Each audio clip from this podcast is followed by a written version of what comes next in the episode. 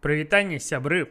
15 ноября. Ротом подкаст. И я тебя поздравляю с началом новой недели. Тебе в понедельник есть теперь что послушать с утра. А подкаст э, под названием «Ротом» возможно все-таки возвращается, потому что Напоминаю, почему меня не было в радиорубке последние две недели. Я болел, болел коронавирусом, все вроде бы прошло я начал нормально существовать и вернулся к подкасту. Тут такой момент, небольшое, как бы мысли вслух. Короче, до этого я почти год э, жил в режиме каждый день. Я примерно полтора-два часа времени уделял записи самого этого подкаста для того, чтобы он существовал. Это сюда входит и подбор новостей, сама запись, какой-то небольшой монтаж, выгрузка. Ну, короче, вот это вот все нюансы. Последние две недели я жил без подкаста. И хочу сказать, что мне понравилось. Мне понравилось не следить за новостями, мне понравилось не записывать подкаст каждый вечер, не думать о том, что у меня впереди еще запись подкаста. И вот это вот все, короче, вместе взятое. Поэтому не знаю, не знаю, что сказать. Мне очень, честно говоря, не хотелось начинать записывать подкаст заново. Я решил как минимум дотянуть до 7 декабря, когда подкаст, в принципе, появился на свет. Первые записи были именно в Телеграм. А, и уже постепенно решать, по ходу дела, нравится ли мне его продолжать записывать или нет, потому что это очень трудоемко, это, ну, не самый дешевый процесс, и не совсем понимаю, зачем, потому что я считаю, что чем-то надо заниматься ради одного из трех, а, скажем так, бенефитов, которые ты можешь получать от этого дела. Деньги, опыт или удовольствие. Удовольствие как-то у меня прошло, возможно, из-за того, что я именно болел, и сейчас я втянусь и опять буду кайфовать от записи, как раньше. Денег он не приносит, он, наоборот, требует.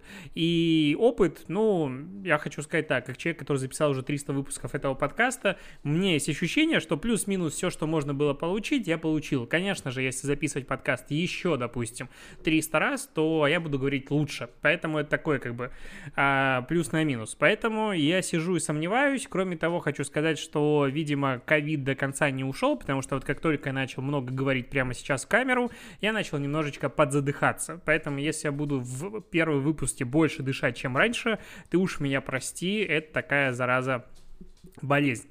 А что будем обсуждать с тобой сегодня в подкасте? На самом деле обсудить есть, ну, прям очень много чего. Я думал вести какой-то, ну, подборку, типа, новостей, которые мы пропустили за это время с тобой, там, две недели, и что-то еще, ну, не получается сделать ничего подобного, просто по причине того, что и произошло слишком много событий. То есть и делать выжимку из них, во-первых, все уже не актуально, во-вторых, какой смысл, и уйдет на это очень много времени. Поговорим про какие-нибудь самые главные события. Конечно же, вышли новые айфоны, и вот я это, этот подкаст, видеоверсию на YouTube снимаю на 12 Pro Max, э, синенький, на 256 гигабайт, и, ну, он слишком большой. он не влезает в стандартное крепление у меня в машине, он слишком огромный, я боюсь его вставлять в штатив, мне кажется, он выпадет просто сейчас в любую секунду. Но он прикольный, мне, конечно, нравится. Кроме того, вышел Big Sur обновление на Mac устройство, и я вот обновился, выглядит прикольно свеже. А, обновили там новые MacBook выйдут с процессорами M1 на ARM-архитектуре Apple, и пока непонятно, насколько там эти процессора классные, потому что э, тесты показали, что они типа рвут 16 прошки прошлогодние вообще просто как, ну, очень сильно, и в это не особо верится, надо смотреть в обычной работе. То есть гаджетов вышло за это время так много, что можно превращаться реально в техноблогера, и тебе будет о чем рассказывать. А, с другой стороны, угнали телеграм-канал канал. А, один из ну, больших телеграм-каналов, Reddit, у него было 200, точнее есть 200, почти 40 тысяч подписчиков, его угнали, причем очень странной штукой. А, ребята скинули, ну, хотели купить рекламу, скинули, вот есть приложение, ты можешь его ставить, можешь нет, но как бы будет неплохо, если ты его м, прочекаешь. Парень, админ, э, ска, ну, скачал zip-архив, насколько я помню, установил приложение, вроде бы все было ок, а, а потом оказалось, что его телеграм-канал привязали на другого человека, который тут же его успел купить, и вот в эту историю мне не особо нравится, потому что, ну, не особо верится. Вроде бы как канал перепродали типа за полтора миллиона рублей, я могу в некоторых значениях ошибаться, и его продали за полтора часа, типа вот только он появился на рынке, сразу его продали, и человек, который как бы новый владелец канала, типа ни сном, ни духом. По итогу... А, медиа Код Дурова подняла как бы шумиху, вроде, насколько я понял, телеграм-канал вернули своим владельцам, и типа все счастливы, но не все счастливы в этой истории. То есть э, ребята, которые владельцы телеграм-канала, которые вложили туда душу, несколько лет развития, якобы 2 миллиона рублей на продвижение, они телеграм-канал свой вернули, мошенники как бы его успели продать за полтора миллиона рублей, а человек, который его купил, он, получается, попал на полтора миллиона рублей. Какая-то такая история. Я, честно, не сильно верю в то, что все-таки это реальный человек и что его реально перепродали, потому что такую сделку за там реально час-полтора, ну, не провести. Кроме того, когда ты покупаешь канал, особенно большой, ну, ты адекватный человек, за такие деньги ты проверяешь, что же все-таки происходит. Передача происходит, скорее всего, через гаранты, то есть, ну, за полтора часа реально не успеть. Поэтому поэтому я не верю в то, что его все-таки перепродавали. Но в этой истории удивляет два других факта. Первое, что кто-то поставил себе приложение, зибовский архив, которое типа увело э, сразу же канал, у которого в Телеграме стоял у этого автора создателя канала а, двухфакторная авторизация, он не вводил никакие пароли, но все равно э, смогли увести каким-то образом канал и перевязать его на другого человека. Каким образом технически это произошло, вообще мне непонятно. Возможно, где-то там история а, развивается, в мое поле зрения не попадала. И вот как бы ты в этот момент думаешь, что в принципе сидеть на маке, беситься немножечко от некоторых интерфейсных проблем, например, я не, до сих пор не понимаю, каким образом можно свернуть одной кнопкой все окна и вернуться вот на главный рабочий экран. Я не понимаю, возможно, где-то комбинация этих клавиш есть, но в винде эта кнопочка сразу как бы в углу меню пуск есть. А, но при этом точно не угонит канал, потому что все эти вирусы пишутся определенно под винду, и и прямо это успокаивает. Но вот как с двухфакторной авторизацией смогли угнать канал, это, конечно, грустно. Я вот понял, что у меня стоит двухфакторка вообще везде, на всех э, везде, где только можно, как бы, но при этом раз в неделю, наверное, в мой а, основную гугловскую почту ломится кто-то из непонятных мест, последний раз из Гомеля ломились раз пять, и типа я отклоняю, что это не я, это не я, это не я, но меня это напрягает, как бы история. Ладно, к более важным новостям. Тут Лего выпускает свой самый большой набор, модель Колизея, которая состоит из 9036 деталей, 27 сантиметров в высоту, 59 сантиметров в ширину. Охренеть, какая дура! Здоровенная, это самый большой Лего набор. Будет стоить почти 44 тысячи рублей. Дорого. Красивый падла. Я не знаю, вот как-то так я за этот год втянулся в Лего. Сейчас просто вот делюсь, что на душе. У них э, акции распродажи очередные, ну, у них есть постоянные. Там продается классная ракета за, по-моему, 9 тысяч рублей. И я прям уже готов ее купить, ну, потому что она реально классная и на полочку станет идеально. Плюс потом э, модель машинки из... Э, этих охотников за привидениями классических, по-моему, 15 тысяч, ну, блин, дорого вообще, капец, но она большая, классная, тоже появляется скоро.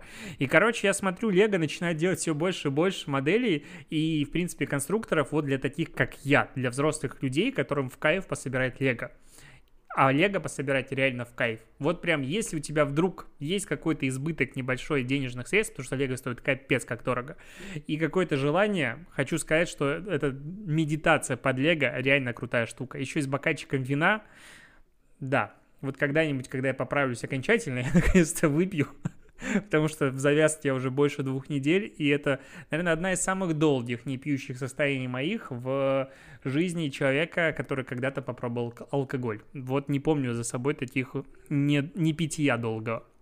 А тут еще была распродажа у Алиэкспресса 11.11, .11, это день холостяка, по-моему, день холостяка рекламировали его вообще везде и всюду, денег вбухали в продвижение в этот раз очень много, и россияне на Алиэкспрессе и Тимоле потратили с 10 по 12 ноября 19,3 миллиарда рублей. Причем оборот российских продавцов превысил 3,3 миллиарда рублей, что в 1,3 раза больше, чем в 2019 году. Ну, с поправкой на курс, то получается примерно столько же и потратили, если мы говорим про валюту.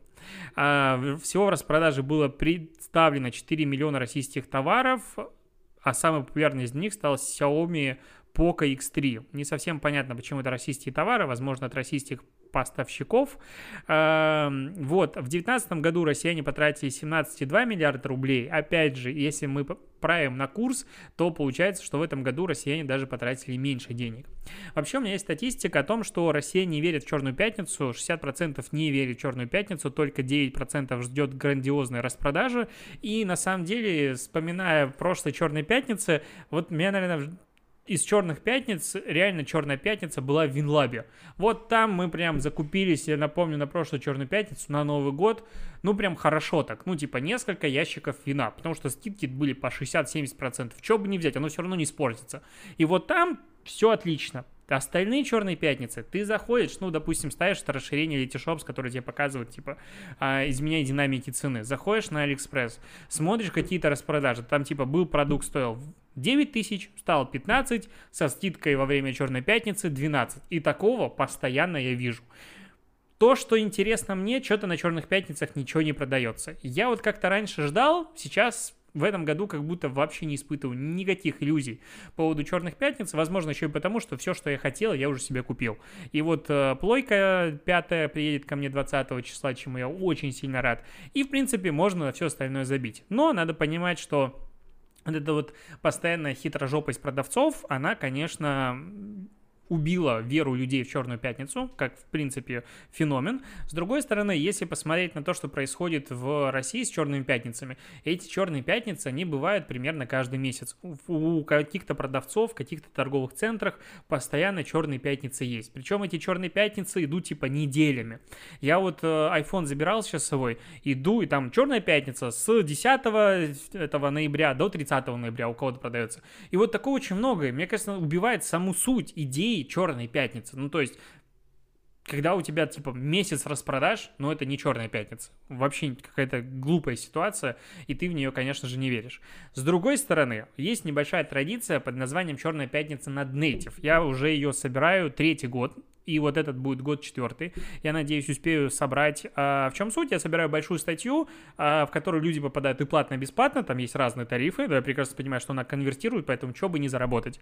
И туда собираются куча курсов, сервисов, продуктов, чего-то еще, которые предоставляют скидки как раз во время Черной пятницы. Поэтому я скоро это дело анонсирую, когда продумаю все это в голове, и вот там будет реальность видосы. Вот как бы да, Черная пятница у моего блога, она существует. А, тут Forbes выпустил рейтинг знаменитостей, которые продолжают зарабатывать после смерти. Ну, вообще, Forbes регулярно выпускает разные рейтинги. И это как раз тема, которая меня очень сильно, ну, не то что прикалывает, но интересует. Я давно хочу сделать какую-нибудь подборку и разобрать, что происходит с профилями знаменитостей, допустим, Инстаграм или какие-то другие после их смерти. Потому что аккаунт, допустим, Майкла Джексона, он прекрасно себя образом ведется, он там соболезновал по поводу кончины какого-то а, дизайна, а, как его зовут дизайнера? Лагерфельда. А, и вот как бы ты смотришь, и ну, вроде какая-то криповость в этом есть. С другой стороны, Майкл Джексон с января 2020 года, вот по октябрь 20... Нет, с октября 19 по октябрь 2020 года заработал 48 миллионов долларов. Доктор Сьюз 33, Чарльз Шульц 32,5, Арнольд Палмер 25, Элвис Пресли 23 миллиона, ну и понеслась дальше. Принц, допустим, заработал 10 миллионов долларов, Фредди Меркури 9. Ну, короче, авторские права, отчисления, все остальное идет родственникам. То есть, как бы вроде бы и он заработал, вроде бы не он, и родственникам понятно, а с другой стороны, это как-то очень так странно, особенно то, что происходит с наследием Майкла Джексона, и то, что уже начинаются всякие гастроли, э, туры, там, где, как называется, голограмма, мне спасибо, подсказки идут сбоку, вообще прям в точку. Голограммы артистов выступают, и ты смотришь, реально, у меня какая-то криповость, шок, непонимание, что вообще происходит. Еще, конечно же, новость в эту пятницу появилась о том, что Роскомнадзор завел свой телеграм-канал. Он об этом написал в, э, Твиттере у себя в аккаунте Твиттера, но при этом надо понимать, что он ведется там уже полмесяца, то есть он с конца октября существует и транслируется. И все начали угорать, типа, вот, Роскомнадзор пошел в Телеграм. Ну, с другой стороны, ну, как бы, чем нет? Ну, то есть, надо понимать, как бы логику, наверное, этих структур. Во-первых, это не единая структура, то есть не Роскомнадзор завел свой телеграм-канал. Там есть куча департаментов, отделений. Возможно, какое-то отделение давно хотело разбанить этот телеграм, потому что не смогли заблокировать. Кто-то говорил нет. Короче, там политические игры, скорее всего, дичайшие. Кроме того, тут становится известно, что Телеграм uh, вроде бы как становится, опять же, этот я вот помню, читал эти новости давно, в течение своей болезни. Могу ошибаться, что он становится резидентом Сколково, что-то подобное. С Mail.ru опять связывается. Mail.ru и а, Ростелеком, по-моему, будут делать ему инфраструктуру, чтобы ускорить связь, переносит эти данные пользователей, российских пользователей на территорию России. То есть какая-то такая движуха очень странная происходит на самом деле вокруг Телеграма. То есть это такой а, гавань цифрового сопротивления долгое время было, и Павел Дуров весь из себя такой молодец, и при этом он был обижен на Mail.ru, а сейчас он опять с Mail.ru мутит бизнес, опять, ну, типа, на те же грабли ты наступаешь, короче, очень странная история, но вот по поводу того, что есть телеграм-канал Роскомнадзора, ну, есть и есть, как бы вообще никакой проблемы нет. Нахера там ставить хэштеги в Телеграме? Вот это мне непонятно вообще, ну, типа, окей, почему тут публикуются сплошные пресс-релизы, мне тоже непонятно. Но вот, допустим, читаешь просто последнюю новость, Роскомнадзор рекомендует российским СМИ размещать видеоматериалы на отечественных платформах. Участились случаи применения администрации YouTube, блокировок, маркировок предупреждения, согла... э, согласия иных ограничений относись... в отношении российских СМИ и журналистов. Ну, в принципе, тему с э, цензуры на различных платформах мы обсуждали уже давно. И российские платформы в данном случае не являются вообще панацеей. Ну, у них будут совсем другие ограничения, и там очень много другого контента не получится э, выпускать, допустим, с ЛГБТ-тематикой и все остального. Поэтому говорить о том, что российские платформы, во-первых, что это за платформа? Это типа Рутюб? Ну, явно нет. Есть, конечно, Яндекс Эфир, Яндекс Дзен, э, Mail, как этот... Э, у Mail.ru какой-то, забыл, как он называется, тоже ресурс. И вот, типа, вот вроде бы они есть, с другой стороны, там аудитория не дровая. Ну, то есть, сказать, что ты можешь на себя там людей затянуть, не получится. Читаю все больше и больше комментариев э, блогеров, которые ведут свои блоги на Яндекс.Дзене, о том, как сильно штормит постоянно алгоритмы и как администрация даже на топовые каналы забивает на общение. Ну, то есть, ладно, у инсты там, в принципе, нет никакого общения, у Дзена оно хотя бы какое-то присутствует, но при этом, ну, просто просто в одном моменте помогать и общаться и развивать экосистему, а в другом типа, ну окей, у вас есть двухдневная проблема того, что через два дня все материалы умирают, ну нам насрать, ну типа ее нет, и признай там спустя какое-то долгое время. Короче, вот это вот очень странная ситуация, в которой ты в очередной раз смотришь и думаешь, да-да, платформа это, конечно, классно, но при этом свой блог стендалоновский лучше иметь потому что он как бы будет с тобой навсегда, и, а, ну, люди, если что, зайдут туда, если ты приучишь их туда заходить. Что еще рассказать? Э, Минцифры предложила разрешить рекламу алкоголя и рецептурных лекарств в онлайн-кинотеатрах. Вообще тут есть целый пакет поддержки IT-отрасли, в ней есть 88 мер по 12 сегментам рынка. Короче, там предлагается типа снизить ставку НДС на подписку на сервисы до 10%, законодательно закрепить антипиратский меморандум. А, группа во главе, ну понятное дело, с вице-президентом Mail.ru Group предложил распространить на социальные сети мессенджеры льготы по социальным взносам 7,6% и налогу на прибыль 3% в части рекламной выручки. И у меня здесь вопрос, а что бы вообще тогда налоги соцсетям не отменить. Ну, у нас соцсети явно неплохо живут сейчас. Ну, то есть, если говорить про отрасль айтишную, пострадавшую, то социальные сети точно в нее не входят. У них прям все хорошо. Они молятся просто на то, чтобы самоизоляция не заканчивалась, мне кажется, никогда. Потому что все сидят в этих соцсетях. Ну, понятное дело, что Mail.ru со своими проектами немножечко парафукали рынок, но в целом, если смотреть на то, как растет рекламная выручка, допустим, того же Фейсбука, она взлетает, потому что все туда пошли, потому что это самые тонкие настройки э, таргетинга. И типа, а давайте мы сделаем льготы по социальным взносам и налогу на прибыль. Потому что что, у соцсетей что-то плохо в жизни, у них денег мало. Ну, это какое-то очень странное решение, но при этом вполне возможно, что у них так много денег, что они смогут пролоббировать эту мысль. А, Боржоми вышел на рынок США с рекламой дегустации. Прикольные ролики, мне зашли, 15-секундные. В ролике сначала там первый человек пьет, и ему вкусно, и он говорит, блин, классно, а второй человек пробует, и такой, мне не нравится. И реклама типа один из двух человек, ну, одному из двух людей это нравится. А попробуй боржоми, э, она типа по вкусу как природа, ты мог просто забыть, как природа, какая она является по вкусу. Ну вот как, какой-то такой слоган, понятное дело, на английском он звучит намного лучше, я криво перевожу, но смысл в том, что в рекламе очень редко когда-то кому-то что-то не нравится. Я считаю вообще, что, э, допустим, в обзорах, в рекламе, когда я что-то рекламирую, я всегда предлагаю рекламодателю проговорить какие-то минусы. Типа, смотри, чувак, допустим, в твоем курсе он там супер для новичков или что-нибудь еще. И вот как есть какие-то минусы, и давай я про них расскажу. Ну, то есть, вот есть плюсы и есть какой-то минус. Ну, вообще, если что-то сильно плохо, я в принципе не беру такое в рекламу. Но вот какие-то минусы говори, говоришь, и это обескураживает, потому что в рекламе, как правило, ну вообще во всей рекламе всегда говорят только о положительных вещах, а о плохих не говорят. А здесь боржоми рекламируется тем, что одному из двух людей нравится вкус боржоми.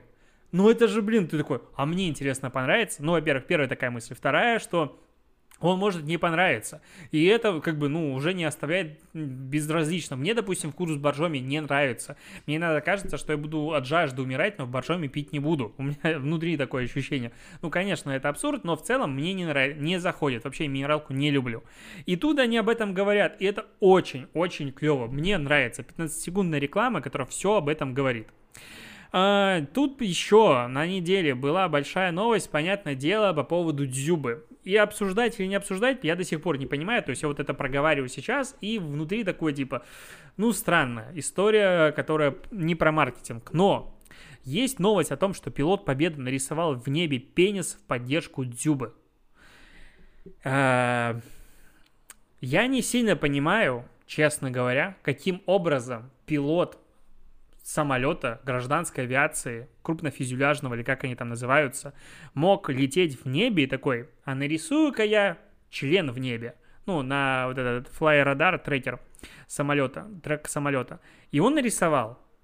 И если он это сделает без согласования, мне кажется, его так нагнут, что придется рисовать небе потом всем пилотам в поддержку этого пилота вот такие же фигуры, просто для того, чтобы его не уволили. Потому что, ну, во-первых, у тебя есть диспетчеры, которые типа такие, в смысле, куда ты отклонился от курса, а он там сделал несколько разворотов. Во втором, есть как бы пассажиры, а я не могу сказать, что разворот на 360 градусов, а он их сделал 4 ну, это как бы самая такая вещь, которая не напрягает пассажиров. Типа летят все-таки, самолет разворачивается, интересно, вдруг, а что это? Ты летишь в самолете, его качнуло, у тебя уже шок. Поэтому это определенно согласованная абсолютно согласованная акция, которая как бы победа таким образом решили попиариться. Но об этом написали все, поэтому что бы нет. Ну, как бы сделали и сделали в поддержку, и окей. Что тут еще сказать? А, какие еще есть новости? Ну-ка, YouTube э, с 2010 года впервые отказался от своего ежегодного видео Rewind, так он называется, Rewind, Rewind, наверное, правильно читается. Это такой ролик, подборка с главными видосами, э, инфлюенсерами, трендмейкерами, трендами этого года. Обычно он всегда выходил в конце года, его все смотрели, последние два ролика дичайшим образом дизлайкались. Ну, предпоследний, понятное дело, почему, потому что там были сплошные селебы, последние просто потому, что по наитию, типа, вот прошлый ваш был говном, и этот ваш дизлайком. И, короче, YouTube непонятно на самом деле, типа, в чем реальная причина отказа от этого ролика, потому что было куча дизлайков до этого, или потому что 20 год, ну, ну, реально непонятно, что тут делать в подборку, потому что Потому что так себе год получился, и если говорить о всем, получится какая-то депрессуха, и уже шутили, что это получится ролик, который обычно у человека перед глазами перед смертью пролетает. Поэтому, ну, YouTube отказался, ну, отказался и отказался, что еще сказать. Эм, такс. Одноклассники начали оценивать качество групп на основе отклика аудитории. Получается, теперь будет три цвета. У групп как бы внутри в категории. Красный, желтый и зеленый. Зеленый это самый клевый, они будут рекомендоваться в поиске. Желтые тоже будут рекомендоваться, но они такие средненькие. А красные будут э, исключаться из э, поиска и подборок, потому что у них типа все плохо. И на что так, так, так. Алгоритм берет из групп, э, группы с красными значками за рекомендации, но можно будет туда вернуться. Для этого надо регулярно публиковать контент, качество обратной связи от подписчиков э, будет учитываться, учитываться будет вовлеченность контент, уникальность контента, эстетическая привлекательность публикации. Очень интересно, каким образом это будет оцениваться, тем более, что в Одноклассниках есть немножечко другие критерии эстетической привлекательности, отсутствие накруток, ботов среди участников и другое. Вот. Ну и таким образом, как бы ВКонтакте что-то там там меняется. Кроме того, Инстаграм же тут забацал, э, не ВКонтакте, Одноклассники, прости, забацал Инстаграм редизайн. И вот это вот э, такая большая новость. А, они поменяли и вверху, как менюшка, мне не нравится, как она стала. Теперь Инстаграм написан как-то по-другому. И в разделе Директ тут теперь тебя написано твой юзернейм в самом верху большой. Тоже непонятно нафига, типа я что, такой тупой, что забыл, как меня зовут. А, но самое главное, что теперь главная центральная кнопка плюсик, которая там была всегда. А, соответственно, туда ты добавлял контент, ну через нее ты создавал контент. Теперь вместо нее Reels а вместо кнопки с активностью Instagram Shop. И вот это, в принципе, кардинальное изменение логики Instagram. В принципе, наверное, самое кардинальное за всю историю инсты. Потому что, ну, окей, появлялись какие-то, допустим, там, stories раздел, окей, появлялся. IGTV пихали везде, где только можно, в разных местах он был. Но в целом вот такая именно логика самого приложения, оно никогда не менялось так сильно. Ну, оно всегда было плюс-минус одинаковым. Кроме того, тестировались же разный набор вкладок. У кого-то тестировалось 6 вкладок, у кого-то 5 в разных э, форматах. И, судя по всему, все эти АБ-тесты показали, что вот такой пятивкладочный э, подход к инсте, он пользователям нравится больше. Здесь меня начинает напрягать, честно говоря, немножечко другая мысль. Ну, то есть Инстаграм превращается в какого-то монстра. Вот у меня есть ощущение переусложнения соцсети какой-то внутреннее. То есть, ну, надо смотреть, конечно, как на пользователей отражается, на наверняка у них а, продуктовые аналитики, которые смотрят вообще на все метрики и все прекрасно понимают, и, видимо, пользователям так все хорошо. Но это такой супер-эп перегруженный. Ну, то есть реально получается четыре основные ленты новостей. То есть основная лента новостей, раздел Discovery, раздел Reels и Shop, который тоже является фактически тоже очередной лентой. Кроме того, на главной вкладке у нас есть сами, ну, сами посты и раздел Stories. И еще дополнительно есть IGTV. И это как бы так много, ну то есть очень много разных форматов контента, которые ты можешь по-разному смотреть. Если сравнивать с тем же, опять же, ТикТоком, ты просто заходишь, и листаешь. Листаешь, листаешь, листаешь, листаешь, ты ни о чем больше не думаешь. А здесь можно зайти сюда, можно зайти сюда, можно зайти сюда. Какой-то получается очередной Facebook.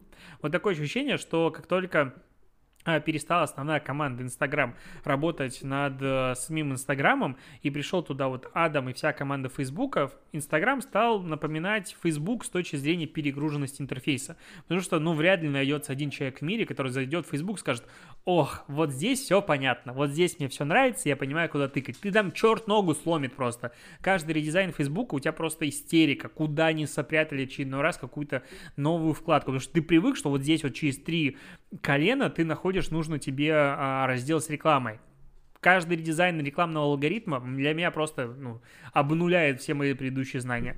И вот Инстаграм меняется ну, наверное, это хорошо, потому что если бы он не менялся и застревал в прошлом, ну, уже сейчас в ТикТоке очень много юмора и приколов в том, что люди там выходят из двери под названием ТикТок, радостные, где провели целый день, заходят в Инстаграм, там тухло и уходят обратно.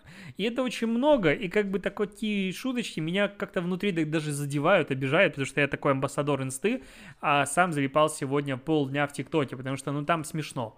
Там смешно и прикольно, а в Инстаграме, ну, ты смотришь за жизнью других людей. Это как бы две разные, опять же, парадигмы. То есть, в принципе, Инстаграм, мне кажется, не сможет победить ТикТок вообще никак, потому что он просто про другое. То есть, вот вот есть Инста, есть ТикТок. Это два разных, две разные вселенные. Так же, как Инста и YouTube. Это две разные вселенные. Вот и все. Ну, вот такая вот мысль. На этом я буду заканчивать. Э, буду заканчивать. Спасибо, что послушал этот подкаст. Я надеюсь, э, не подвел первый выпуск. Интересно, насколько изменилось качество картинки и вот вообще стоило ли апгрейд телефона на YouTube. Сам буду смотреть. Э, надеюсь, с тобой услышимся, увидимся завтра.